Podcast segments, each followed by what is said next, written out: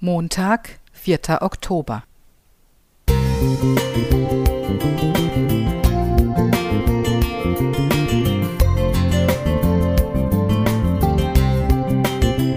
Ein kleiner Lichtblick für den Tag.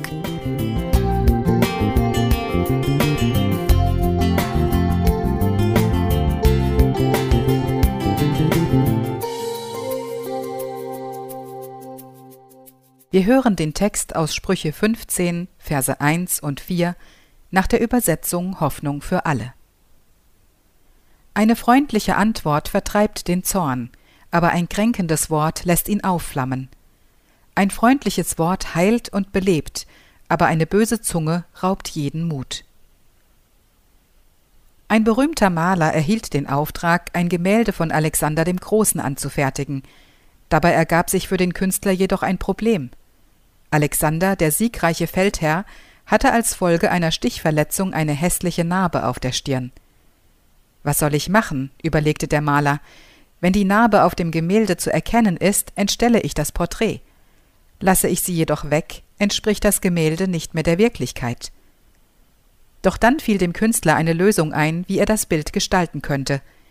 Er würde den Herrscher in einer nachdenklichen Pose malen – auf den Ellbogen gestützt, würde Alexander seine Hand anheben und mit dem Zeigefinger die Narbe auf der Stirn verdecken. Auch wir müssen uns der Herausforderung stellen, wie wir mit unangenehmen Tatsachen in unserem Leben, mit unseren und den Schwächen unserer Mitmenschen umgehen. Die Bibel gibt uns in 1. Korinther 13, 4 bis 5 eine Hilfestellung. Liebe ist geduldig und freundlich. Sie ist nicht verbissen, sie prahlt nicht und schaut nicht auf andere herab. Liebe verletzt nicht den Anstand und sucht nicht den eigenen Vorteil, sie lässt sich nicht reizen und ist nicht nachtragend. Hoffnung für alle. Wer wirklich liebt, zieht die Schwäche des Nächsten nicht ins Rampenlicht der Öffentlichkeit. Er wird auch nicht jede Äußerung des anderen kommentieren und Dritten mitteilen. Gar nicht so selten werden Ehepartner, Kinder, Kollegen oder Nachbarn öffentlich in ein negatives Licht gerückt und bloßgestellt, so dass großer emotionaler Schaden entsteht. Sind auch wir hier nicht schon schuldig geworden? Ein freundliches Wort heilt und belebt, heißt es im Ausgangstext aus den Sprüchen, und macht deutlich, dass wir alle das Bedürfnis haben, mit Würde und Respekt behandelt zu werden.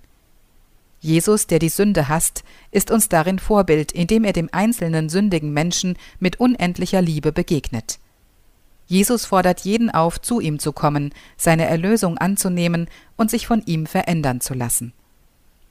Auch heute gibt es Gelegenheiten, bei denen wir Geduld, Vergebungsbereitschaft und Liebe üben können, weil wir wissen, dass Jesus uns zuerst geliebt hat. Dagmar Heck Musik